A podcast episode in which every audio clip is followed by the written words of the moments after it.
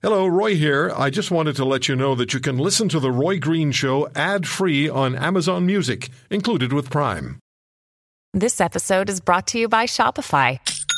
Forget the frustration of picking commerce platforms when you switch your business to Shopify, the global commerce platform that supercharges your selling wherever you sell. With Shopify, you'll harness the same intuitive features, trusted apps, and powerful analytics used by the world's leading brands. Sign up today for your $1 per month trial period at shopify.com slash tech, all lowercase. That's shopify.com slash tech. The National Police Force wants the right to investigate you online and investigate your activities online without a warrant. Let me just say that again. The National Police Force wants the right to investigate your online activities without a warrant. RCMP Commissioner Bob Paulson warned Canadians on that legal um, restraints on police access, saying that legal restraints on police access to personal internet data means there's no guarantee police can help victims of cybercrime. The commissioner said, quote, your safety, your family's safety, your financial integrity is at risk. And so we need to start having that conversation now about giving police reasonable and warrantless powers to collect evidence, often personal information from online sources like telecommunications companies. Hello? You want to do what? You want warrantless searches? I thought the Supreme Court already ruled on that. I know there's an argument that goes like this if you have nothing to hide, you have nothing to fear. That is far too narrow an argument to bring forward in a situation where you have the RCMP commissioner saying he wants warrantless police searches, investigations of you, of me, of any of us. Maybe I'm misunderstanding the commissioner. David Fraser is a partner at McInnes Cooper Law Firm in Halifax. He's considered perhaps Canada's number one in internet safety and privacy lawyer. His blog is privacylawyer.ca. And David Fraser challenged the RCMP commissioner on Twitter this week. And David, I understand the commissioner responded to your challenge. He did. He did. It was very interesting. He, he suggested that he would like to engage in a, in a debate, and uh, so I'm looking forward to how we're actually going to see this play out. So hopefully. Uh, uh, debate slash discussion. I think he's much more interested in, in discussion, which is a, a relatively sensible approach. And it may be that the reason why he has said these things recently is to try to revive the discussion. I would have said that it's beating a dead horse, but in fact, you referred to the Spencer Supreme Court of Canada. Yeah, didn't the Supreme Court didn't the, didn't the Supreme Court kill that horse? Essentially, they did. As far as I was concerned, it was dead and buried. So it's been dug up, and now it's being beaten. Um, yeah, the Supreme Court said unequivocally that uh, the Canadians have a reasonable expectation of privacy and anonymity in their online activities.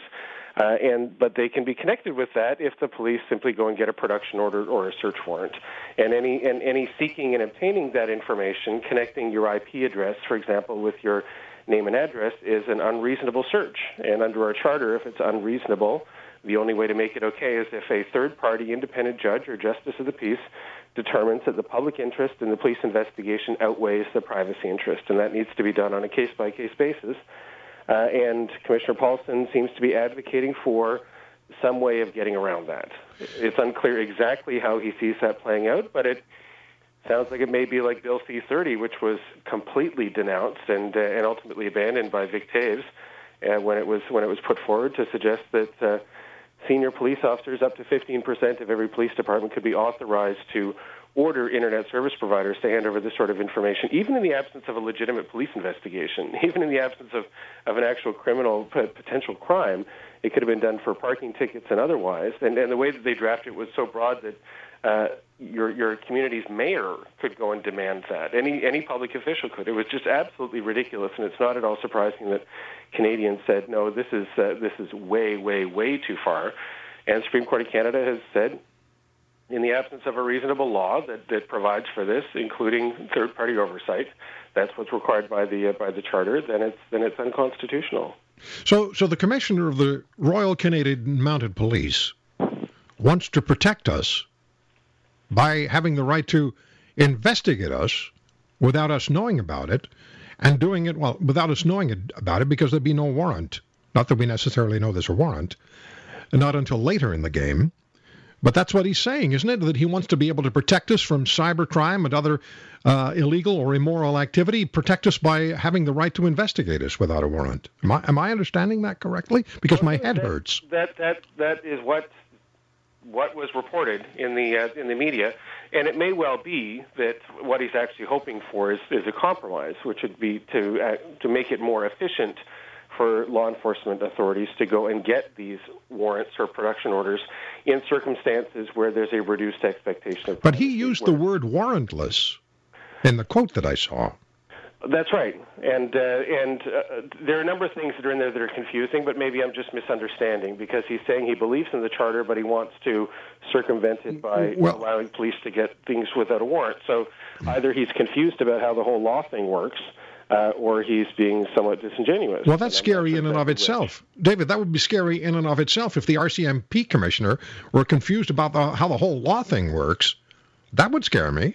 Oh, it does, and and and he, he used the analogy, which I've heard many times, saying it was just your your IP address is just like the license plate on your car, and it, it would be ridiculous to require the police to to get a warrant in order to look up your to run your license plate. Well, the two are, are not at all similar. The Supreme Court of Canada has said you don't have an expectation of privacy in your in your license plate number. You display it to the whole world, but you absolutely do in an IP address, and so again, it, it's kind of drawing out these these rhetorical devices and, and setting up kind of straw men, uh, and then the usual sort of think of the children. And I'm actually surprised that there wasn't a whole lot of discussion about terrorism in Paris in that uh, in that sentence. So ultimately, their objective, I think, is to make it possible and to get the government, the current government, to propose legislation similar to Bill C-30. Now that we have a change of government, but in fact, I I seriously doubt whether Canadians have any more of an appetite for this. We saw the, the backlash after the Anti-Terrorism Act 2015, yeah. Yeah. Um, and, and the Liberals are saying that they're well, going to scale it back, and so it doesn't seem that the well, new government has an appetite for this sort of stuff either. Well, David, how long does it take to get a warrant? A justifiable it, warrant?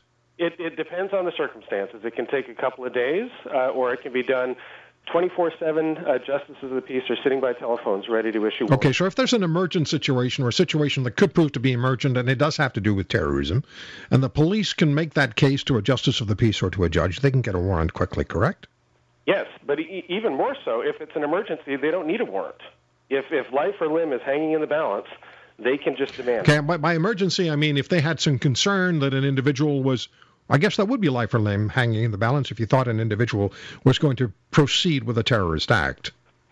That's right. That would That's be an right. emergency. And, and, and, frankly, it's useful having the discussion to say, well, maybe these sorts of powers are appropriate if you're dealing with an actual terrorism offense. Right.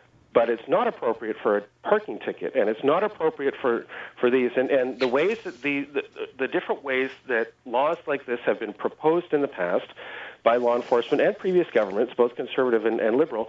There's no check or balance and there's no constraint on it. And, and you also alluded to as well, there's no notification of the individual after the fact. So they would, if, if it was a, a, uh, a dead end in their investigation, you would never know whether the police had been through your information. That's scary. It is absolutely. It really is scary. Transparency has got to be a hallmark of these things. That is. Can you stay a little longer? I can absolutely. David Fraser from McInnes Cooper in uh, Halifax is one of this country's um, very best internet and privacy lawyers, maybe the best. Privacylawyer.ca is his blog. And so we have the commissioner of the RCMP warning um, the, if police have restraints on access to personal internet data, that means there's no guarantee police can help victims of cybercrime.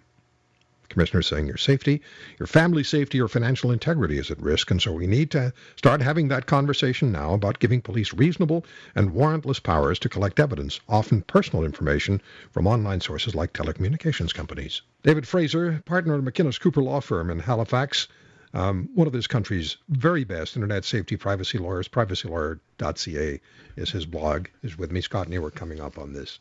Um, David, when you when you tweeted about this, and I think it was Thursday. Yes. And the commissioner, Commissioner Paulson, replied. What were the tweets about? How did he reply? Well, in, in fact, uh, so there, I wrote a blog post on it early on Thursday about some of the coverage of it and, and the revival of the, the apparent revival of the discussion. Um, and so tweeted, and uh, and a significant part of the reporting had to do with a discussion paper that apparently has been produced by the Cybercrime Working Group in collaboration with the Canadian Association of Chiefs of Police.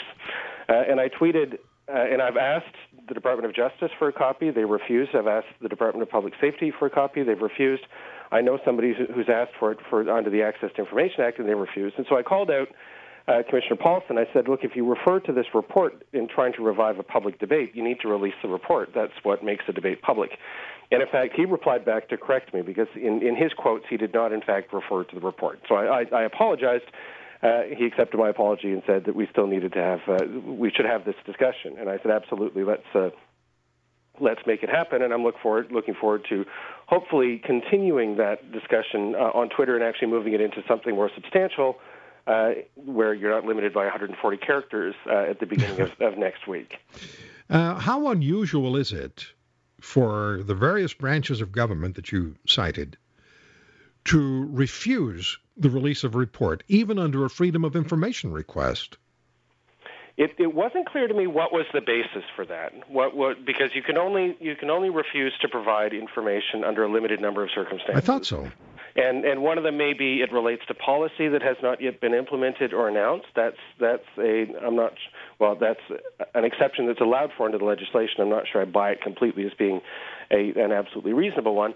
But frankly, so the this discussion report calls for three different options. One is a warrantless regime completely warrantless, which I don't agree with at all. The second option is. And, I'm sorry to interrupt, but that would be only the RCMP or any police force in Canada? It, it would be any police force in Canada, and really the proof is in the pudding. So it could be any any public official as well. So it could go well beyond. It so if anybody include... if anybody had an agenda, and were to mask that agenda as a a search they deem to be required, even if it isn't, they could do it.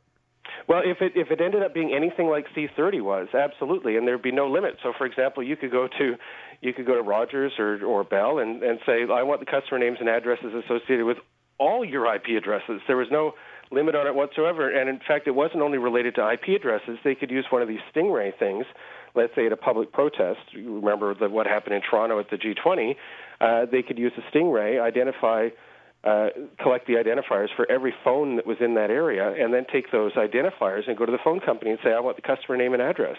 And they can actually do that routinely. They could say, hey, look, every week, here's all the people, here's all the cell phones we've noticed kind of walking by Parliament Hill. Uh, and we just want to. Well, it's for intelligence purposes. Don't don't mind us. Don't don't look in the shadows here.